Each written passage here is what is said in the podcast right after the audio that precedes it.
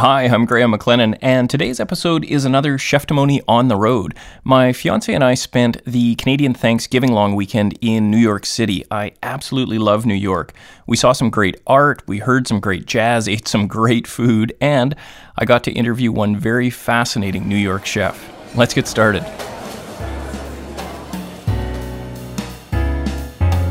Talking to chefs and sometimes lawyers, but always to people who love food. It's Cheftimony. Here's your host, Graham McLennan. Coming up on today's episode is my talk with Chef Jenny Dorsey. It was a real pleasure to speak with this accomplished and innovative chef.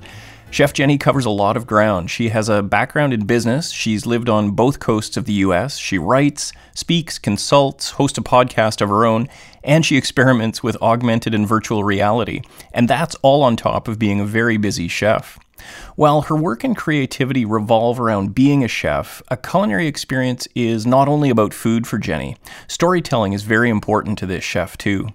Born in Shanghai, Jenny experienced what she calls lunchbox shame when growing up in the US, being teased for bringing food to school that was unusual to the other students. Now, as an accomplished chef, Jenny creates dinners not just to serve great food to her guests, but to challenge their thinking too, going so far as intentionally making her guests uncomfortable. Check out Chef's article in the online magazine Narratively called Yes, This Meal is Supposed to Make You Uncomfortable. I'll put a link to the article in the show notes, and toward the end of our interview, Chef and I talk about what she calls the most personal project she has created since becoming a chef a culinary and virtual reality experience called Asian in America, which Jenny debuted in New York in August and is now taking on the road. And while she creates events and meals you simply won't find anywhere else, Chef Jenny is also down to earth. I loved how honest and direct she was during our interview, and I think that carries through in everything this chef does. As an example, on the whole question of Michelin stars for restaurants and people making the effort to go to a place just because it has some stars, Chef had this to say. And then you have the whole Michelin situation, which I have very, I mean, I think people forget that Michelin is a tire company right. and they have one goal, which is to make you drive more to go to restaurants. But anyway. I also felt some common ground with Jenny when she talked about making a shift away from the world of management consulting to what she found when she started looking into the culinary world. Don't get me wrong, many of my closest friends, the ones I turn to when I need help or when I want to share joy, are lawyers, the ones I've met in the legal part of my career. Kitchens just offer a different environment for making friends than offices do. So here's what Chef Jenny had to say, talking about one memorable experience she had in culinary school. I remember one day in culinary school, one of my classmates, Carlos, he was like, You know, you're a crazy, freaky micromanager. And I was like, No, I'm not. And he's like, You are, but we still love you. and I had to ask Jenny for her take on another topic Chef Cheftimony has looked at in the past the willingness of younger cooks to put in the long hours. And I loved Jenny's response. I mean, I think that's totally bullshit. Yeah. I think millennials work a lot harder and a lot smarter than their old generation. And I think that what the former generation really doesn't like is that millennials will always find a way to do it better and faster right. instead of just trudging along and always using the same rules as before. As you'll hear in our interview, Chef also has thoughts on how to make jobs in the culinary industry more realistic economically. And while I've complained a lot about the problem of low pay for cooks and how it's forcing many to leave the industry, Jenny has some concrete thoughts thoughts on how to fix the system and on who needs to take the first steps. So join me now in New York City for my talk with Chef Jenny Dorsey.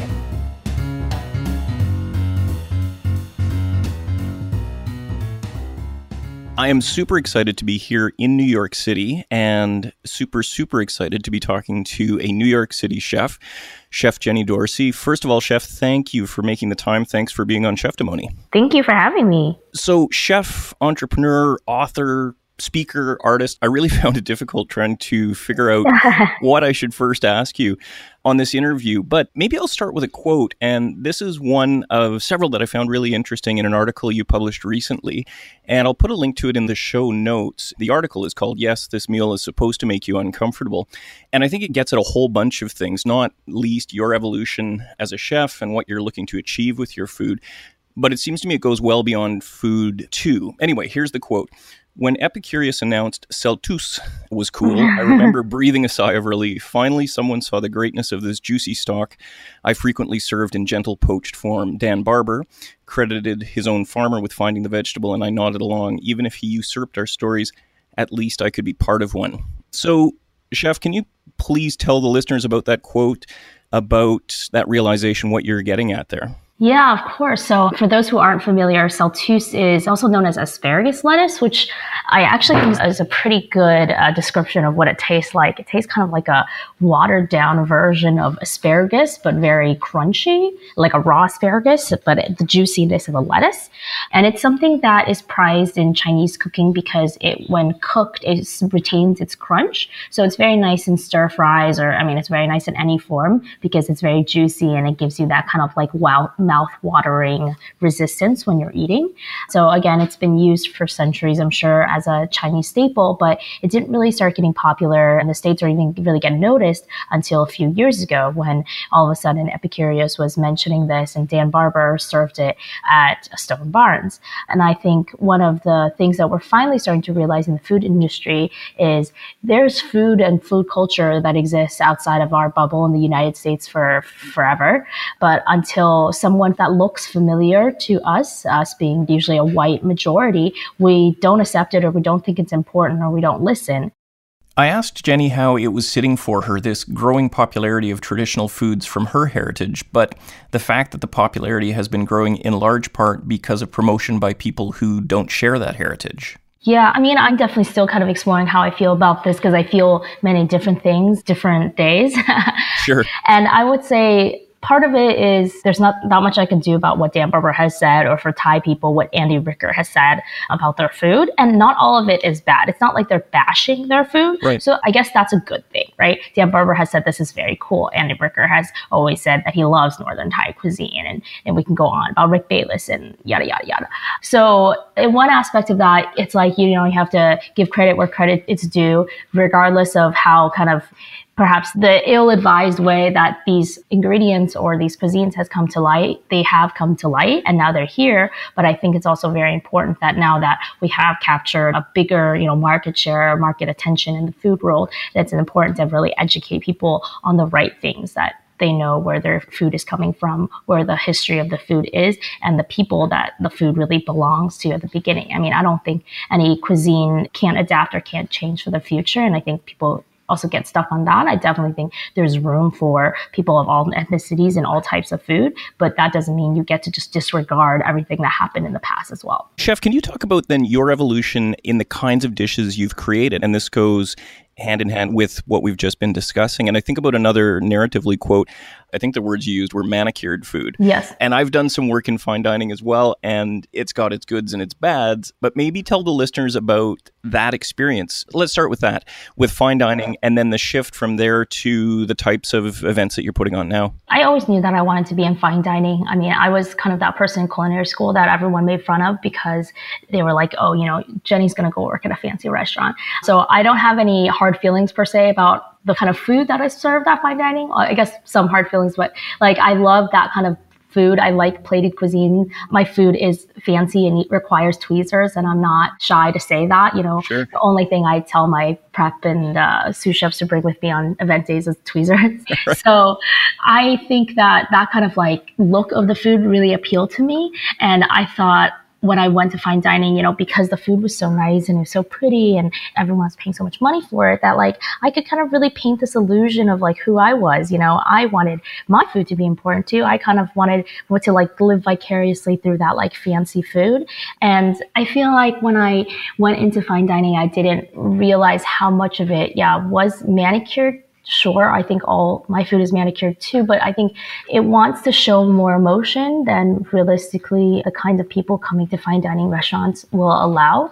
You know the fine dining experience is really dictated by the guest. If the guest wants to be an asshole he gets to be an asshole and still have a great meal. Right. that, that's just the reality of it. If, if they're celebrating something want to splurge like you know you want to make sure that you have your $2000 bottle of wine that they can splurge on and that's really the driving force of fine dining. And then you have the whole michelin situation which I have very, I mean, I think people forget that Michelin is a tire company right. and they have one goal, which is to make you drive more to go to restaurants. But anyway. So I think it was just this kind of like when I went in there, I realized a lot of it is an illusion. A lot of it is like smoke and mirrors. A lot of it is just trying to appease the guest instead of really trying to let the chef create in this kind of like unadulterated way. And that's what I was really looking for. Just because the chefs are able to command a high price point doesn't mean that it doesn't come with a lot of strings attached. I don't really know if that's what I wanted to do.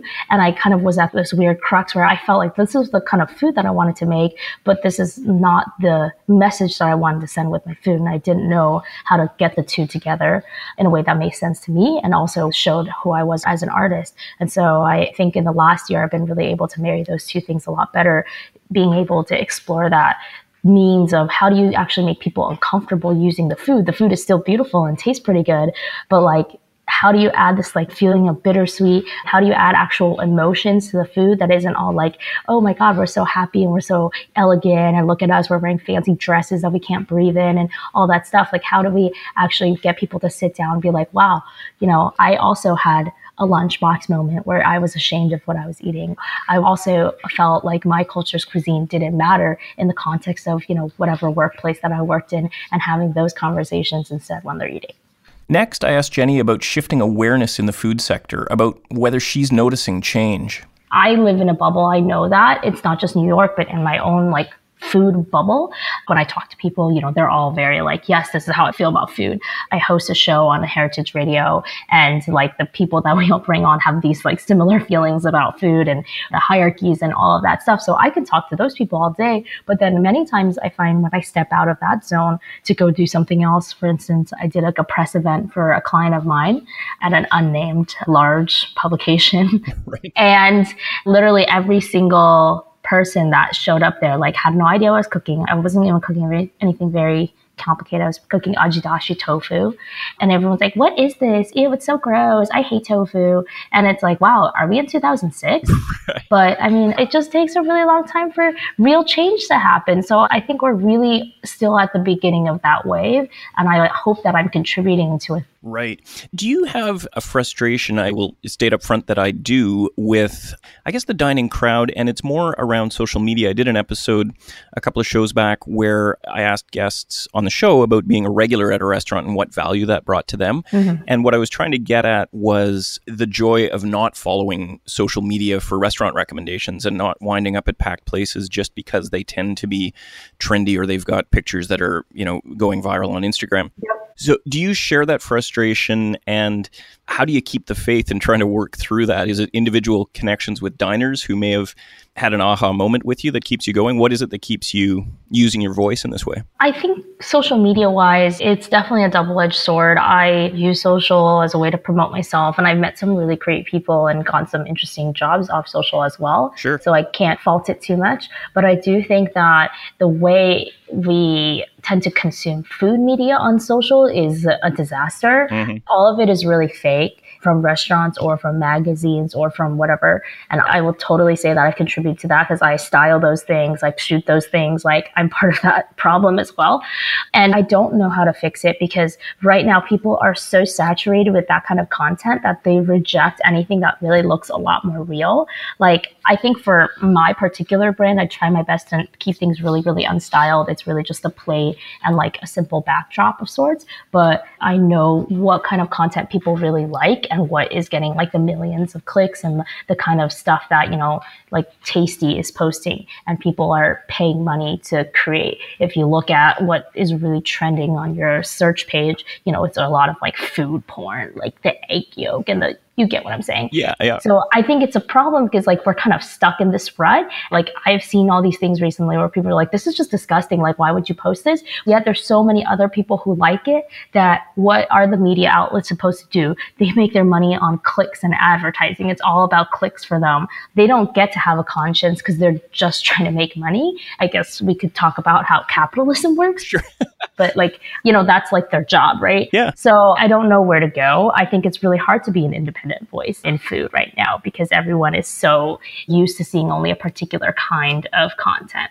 Though I think the only way to like keep the faith for me has been to try and find my own voice that still kind of matches within. It's like I post professional looking photos that aren't too styled. And if you see my Instagram, my captions are like very, very long. They're like little blogs essentially. Yes. And I think that's my way of saying like, you know, I have to be on some sort of social platform, but that doesn't mean I'm just going to waste time on this platform. I can still put together a cohesive and an intellectual conversation here with other people. And I've had very interesting and intellectual conversations with people on Instagram. So showing others that you can use the medium in a different way instead of being like the 150th blogger who posts like a beautiful photo of food and is like, I don't know what to caption this, you know?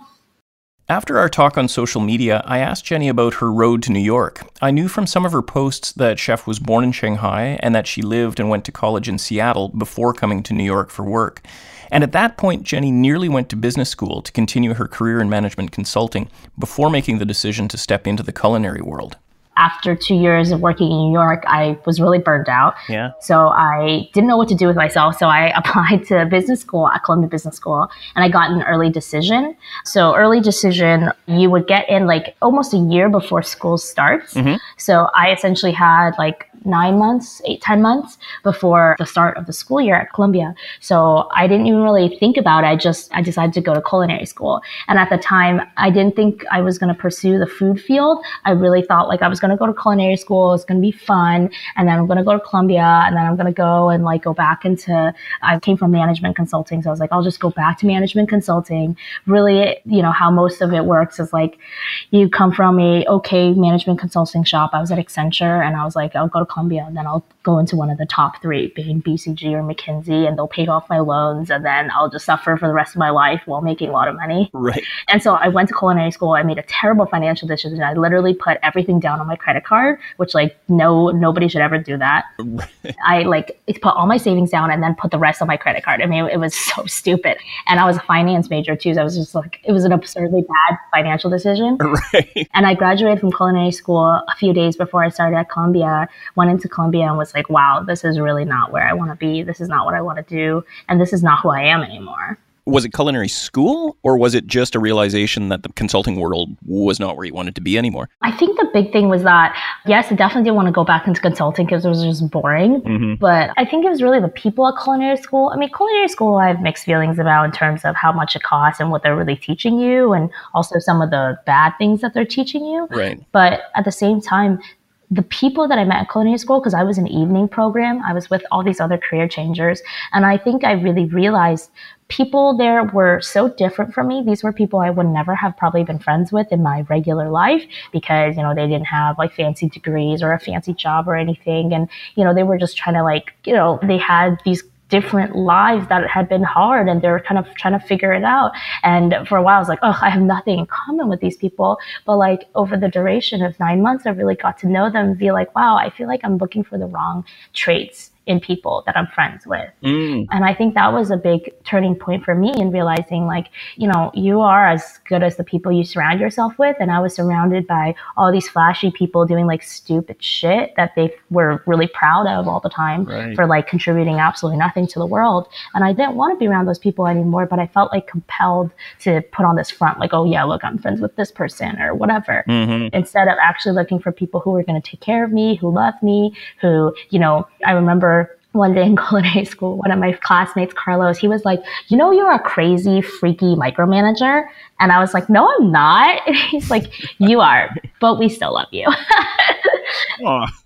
I was like, No, I'm not a micromanager, but I mean, I really am. Right. But like, that was the kind of interaction that I was like, Wow, like, I didn't get that, or I didn't really understand what it felt like to have that kind of friendship before. And I think culinary school taught me a lot about who I wanted to surround myself with have you noticed having more honest experiences or better experiences? That has been my reality. The fancy lunches and fancy dinners, they were fine. I enjoyed them, but I have way more fun in the back of house, as I was saying, standing next to the dish pit and wolfing down a leftover piece of prep when you have two seconds, as opposed to sitting through an eight course plated meal with clients trying to get their business. Yeah, I think there's just like kind of a rawness for sure, as you said, but also you get to know people, you know, when you're so tired in the kitchen, when you've been working these 14 hour shifts, you don't have time to put pretenses. Like what you see is really what you get. That is the kind of person they are. And sometimes people are really shitty people, and you're like, wow, I see. Like, if this is how you handle stress, like, you're kind of a. Mm. But sometimes people are, you know, they're just who they are and like there's parts that you think might be weird or you don't like but like mm-hmm. for the most part you're like wow like i really understand you at some fundamental level that i think many other people might not. And i think in the corporate work environment you don't really know your colleagues. Everyone's kind of buttoned up. Everyone's sending emails with exclamation marks on it. Like you don't really know how they feel about you but in the kitchen like you know if someone doesn't like you right. or you know if someone does like you. Like it's all pretty obvious you know what just came to mind when you talk about working, you know, like a 13 hour shift is years ago I was training for a marathon with some friends and it was really interesting because as we got into our longer and longer training runs, and we'd be out there for three and four hours. So, A, you've had way too much time together. So, you're through all of the small talk you could ever possibly get through. Yeah. And then B, you're exhausted. So, your defenses are down. So, holy moly, did I get to know these people well? yeah. We had the most honest conversations. And I think kitchens do that too. Yes, I agree. I mean, you're together so much of every day that you kind of just you get to know all these random things about them or it's kind of like when i come home to my husband i tell him all these stupid things that happened to me today that like he wouldn't care if he weren't my husband. Like oh i saw this dog today and it looked really funny. And he's like haha. Like he doesn't even know what i'm talking about. Right. But i think you hear that in kitchens. We've talked about working hard both kitchens and the corporate side, do you notice anything around work ethic with younger cooks these days, younger chefs? I mean, I think this is a hot topic. Like people always like to say that. Yeah, about the dreaded millennials. I mean, I think that's totally bullshit. Yeah. I think millennials work a lot harder and a lot smarter than their old generation. And I think that what the former generation really doesn't like is that millennials will always find a way to do it better and faster right. instead of just trudging along and always using the same rules as before. And if you're a chef that's been working the same way for the last 40 years, you hate that, of course. You hate having your ego challenged.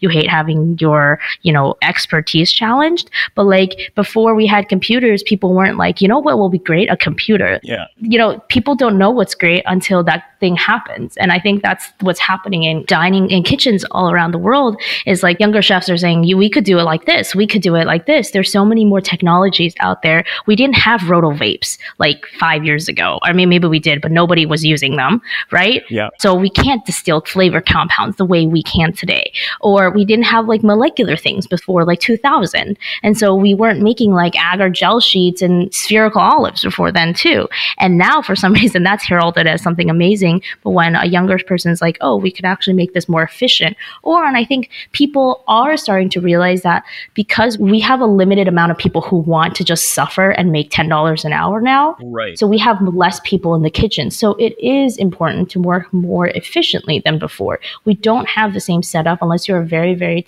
like special kitchen where you have 30 stages. Mm-hmm. And sure, I've worked in kitchens with 30 stages where you could work as inefficiently as possible and still get the work done. But most kitchens can't work like that. Maybe you used to do things in five steps, but actually you could do them in three and the end result is the same. But it is hard to hear that as a leader. And I think especially with males in leadership roles from the past, you're taught that leadership means that you're never questioned. You know, you basically rule by fear, especially in restaurant kitchens. Mm-hmm. And I think finally that's starting to come to a head that that is not proper leadership. That's also not being a man. And people are starting to respect and understand that there's a better way to move forward with efficiency, with operations, with, you know, like pure innovation. And that means that you have to reject some of the stuff from the past. I'm a millennial, so I'm obviously biased. Sure. But I think millennials are going to change the world. So everyone else is just along for the ride along for the ride. That's certainly true and only becoming truer, right, as time goes on. Mm-hmm. Yeah, it's interesting. I think in both careers that I know in law and in cooking, I think there's been this weird kind of badge of honor to having suffered. Yes, hazing. Yeah, exactly. You know, 30 years ago I went through it and so you're going to go through it now. Correct. So I think that is super refreshing that people are rejecting that. And what do you think about because millennial or otherwise, there are just people out there who don't want to work very hard. In every generation. I think it is. I'd be curious for your thoughts on this that the kitchen is a pretty magical sorting mechanism for that. Yes. In other words, even if you're working efficiently, you still got to work hard. Yes. Being a millennial is definitely no excuse to be lazy. And I have definitely fired many people from being just unmotivated. And I think, you know, the hard thing is like I can't tell sometimes if people are actually like lazy, like physically lazy and intellectually lazy, yeah. or if they just have no sense of urgency. But I think the reality is in the kitchen, it doesn't matter which camp you fall into. If you are one or the other, like you need to leave. I can't have you like cutting radishes in quarters and have you take 20 minutes to do that if you have like one pound of radishes. Like you need to do that faster. I can only tell you to do it faster so many times before I'm like, okay, you're not coming back tomorrow. Right. And who knows why they were like that. Maybe they were having a bad day, but you don't get to have a bad day in the kitchen. That is also one of the problems in the food industry is that it's so demanding. It's so hard. And like you don't get a lot of days off. And I think that's another conversation we can have on how we should be changing the culture of the food industry to be a little bit more work-life balance friendly and just you know overall mental health more friendly. Sure. But right now, like you're part of a team, and if you can't work as fast as everyone else, then you need to get out. Are things changing in New York at all on this point you raised about work life balance? And I remember listening to, I think it was a Freakonomics podcast where they were interviewing Danny Meyer from Union Square Hospitality, mm-hmm. and he was talking about one of his restaurants, and he would have the you know the wherewithal to do this, where they did an experiment of going all in, yeah, so gratuity included, and then changing the distribution of the money among the staff so that the back of house was getting more than traditionally they do. Yep. But the overall challenge they were addressing was it was basically impossible to be a cook in New York because you'd have to live, you know, I don't know what, four hours away to be able to afford an apartment. Yep. Is that getting any better? I mean, I'm sad to report that they actually went back and they're going back to a tipping situation. Oh. Yeah, I really thought that that would stick, especially because Danny Meyer is such an influential person in the food scene. Mm-hmm. But unfortunately, that did not seem to work well with the consumers. And I think a lot of that is consumer education problems. Like people don't actually understand how expensive it is to not even run a restaurant, but to like put food on the table. The only time people seem to really understand that is like when you go to a restaurant from chef's table and you see this beautiful video of people like putting together your meal with tweezers. but like people understand like, oh, well, I got two eggs at the diner. Like, why did I have to pay X for that? Yeah. So I think that's partially the problem. And I, I think that we've kind of gotten stuck in a cycle where we expect our food to be a certain price point, And so there is no wiggle room for cooks to make more money, especially because alongside that, we only seem to expect and value the front of house staff. We'll tip them, but we've never tipped cooks historically. So it's very hard to change the public persona and the public, you know, viewpoint on that. And so my personal stance on it is like, instead of restaurants asking for their consumers to magically change their minds overnight because they're not going to. Right. I think it's one thing to ask a consumer who's very, very wealthy and has tons of discretionary income to toss a couple 20s for the back of house versus that person who's going to the diner and asking them to tip five more dollars for the back of house. Like that's going to be a very difficult ask.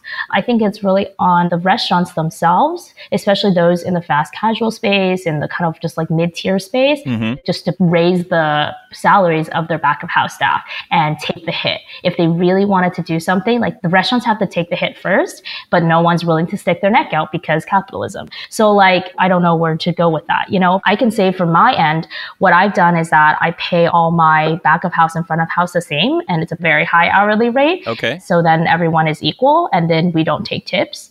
But we also only host pop up events and we barely, you know, make any money because I run everything through my nonprofit. So we're not trying to make any money. Right. But like that's not how most restaurants work. Right. I understand that it's a difficult financial decision. So at some point it's kind of like you're looking to those restaurants that have tons of millions of dollars in their bank yes. and waiting for them to be the leader in this situation and they're not doing it. So like how can you ask someone who's barely scraping by to do it? Yeah, no, I think that's a really good point because when you're saying the move has to come from the restaurants, the first thought that went through my mind was, and I was thinking of smaller independent restaurants, is, you know, as soon as they do that, of course, their pricing is going to have to move. Yep. And it's such a price sensitive market that they might be, you know, signing their own death warrant. Yep. So, yeah, I think you're right. It has to come from restaurants that currently have the capacity to do it. Yep, I agree. On happier topics, and just a few final questions because I know you're busy, so I want you to be able to get on with your day.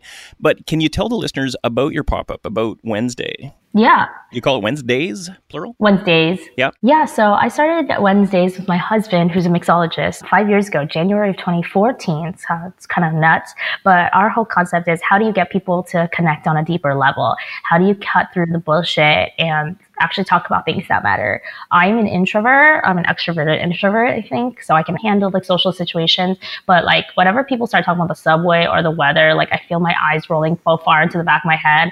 right. I just like, you know, I don't get it because sometimes people say like, oh, I don't want to talk about personal topics. But at the same time, does that mean you want to spend the majority of your life talking about like stupid topics. I mean, that doesn't even make sense to me. What else is there? Right. like what yeah, what else is there? I don't want to talk about the Kardashians. Like, are you happy talking about the Kardashians?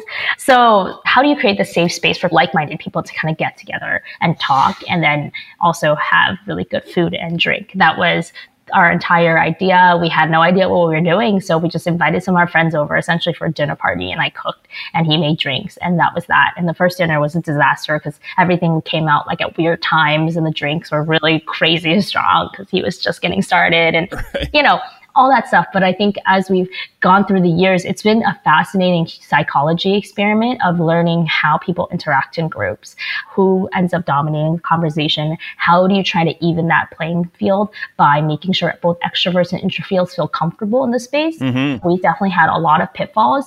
We just had dinners where people didn't talk or people weren't engaged, or we had, you know, one or two people who just really sucked the air out of the room. And we really believe in a democratic process, so we don't curate the people at all, but instead what we started doing is in order to make sure that people know that we're serious, we ask them a bunch of questions before they even show up. So questions like, what's your biggest failure and how has that motivated you? And if you don't answer it, you don't get a ticket. And if you answer it really crappily, you don't get a ticket either. Right. Good for you. and I mean, there's no bad answer. The only bad answer is I've never failed at all, in which you're just a giant asshole. So I don't want you to come.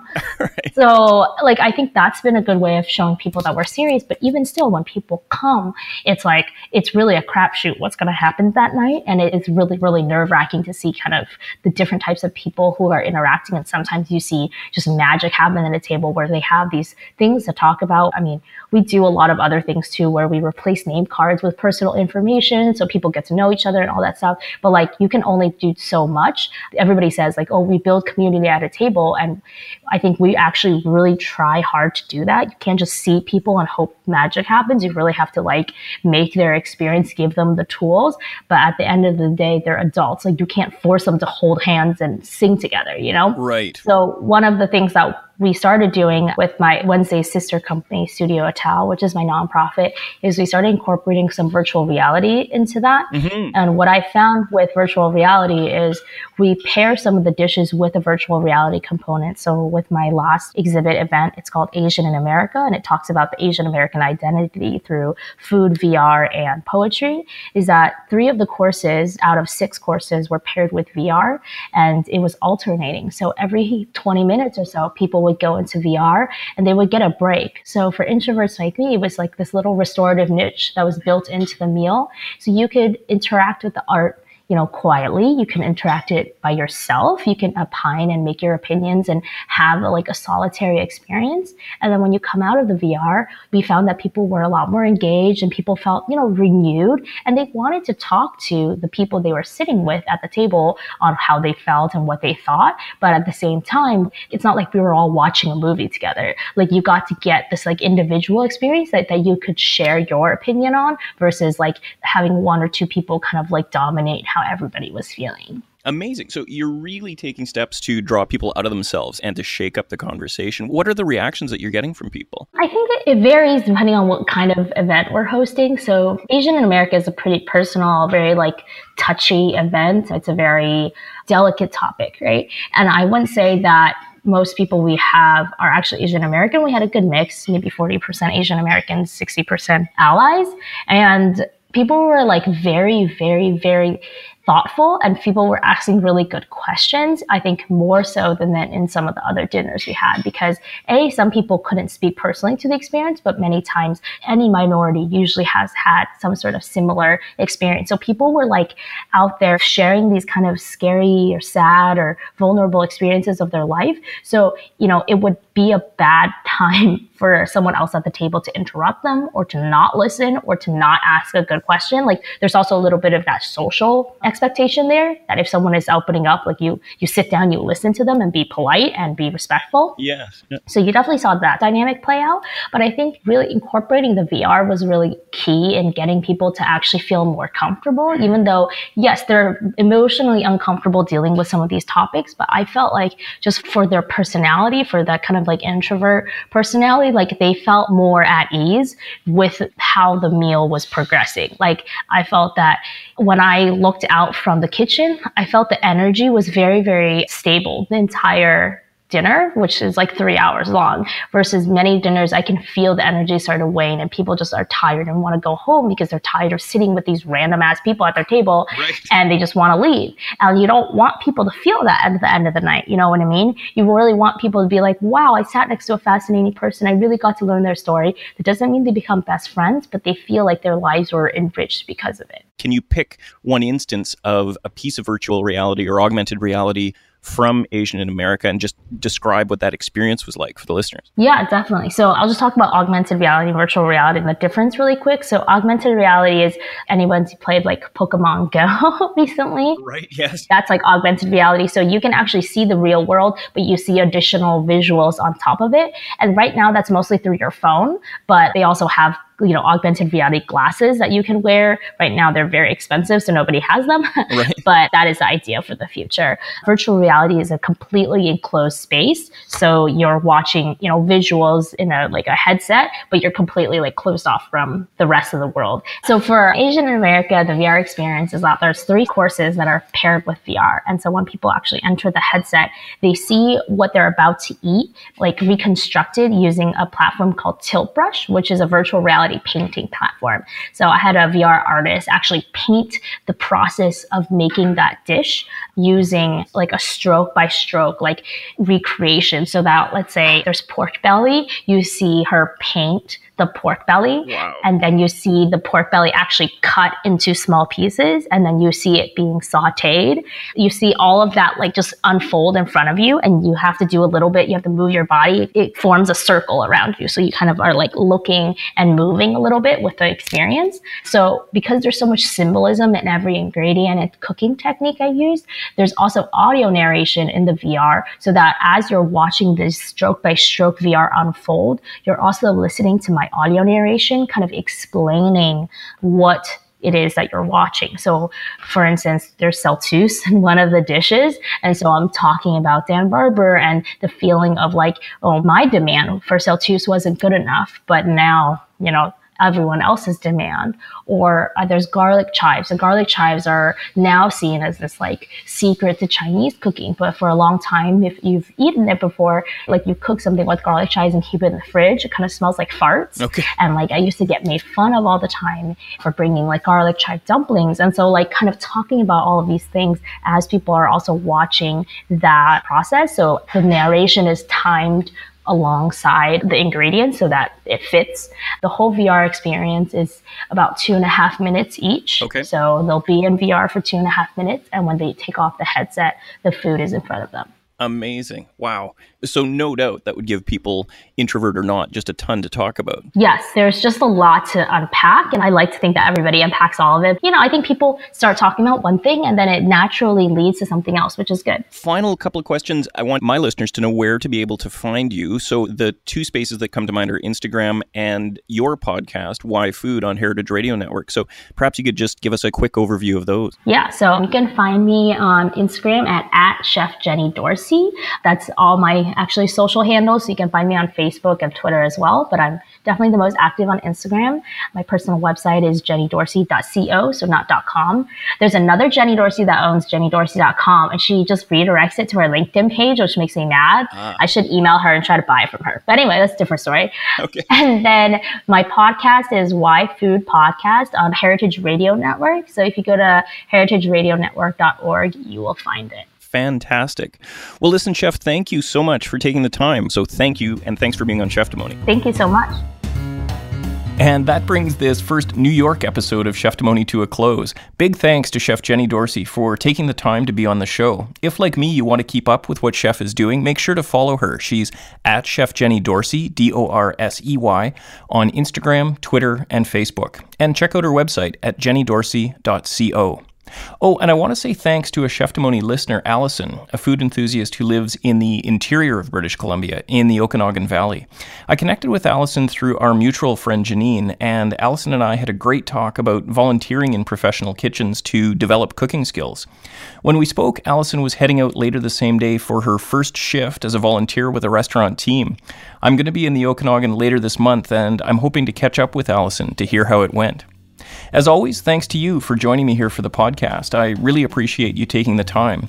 I'd love to hear from you if you have a question for the show or a suggestion for a chef or a lawyer you'd like to hear interviewed. Please get in touch. You can message me on Instagram or Facebook or send me an email to graham at cheftimony.com. I'm Graham McLennan, and I look forward to seeing you next time, right here on Cheftimony.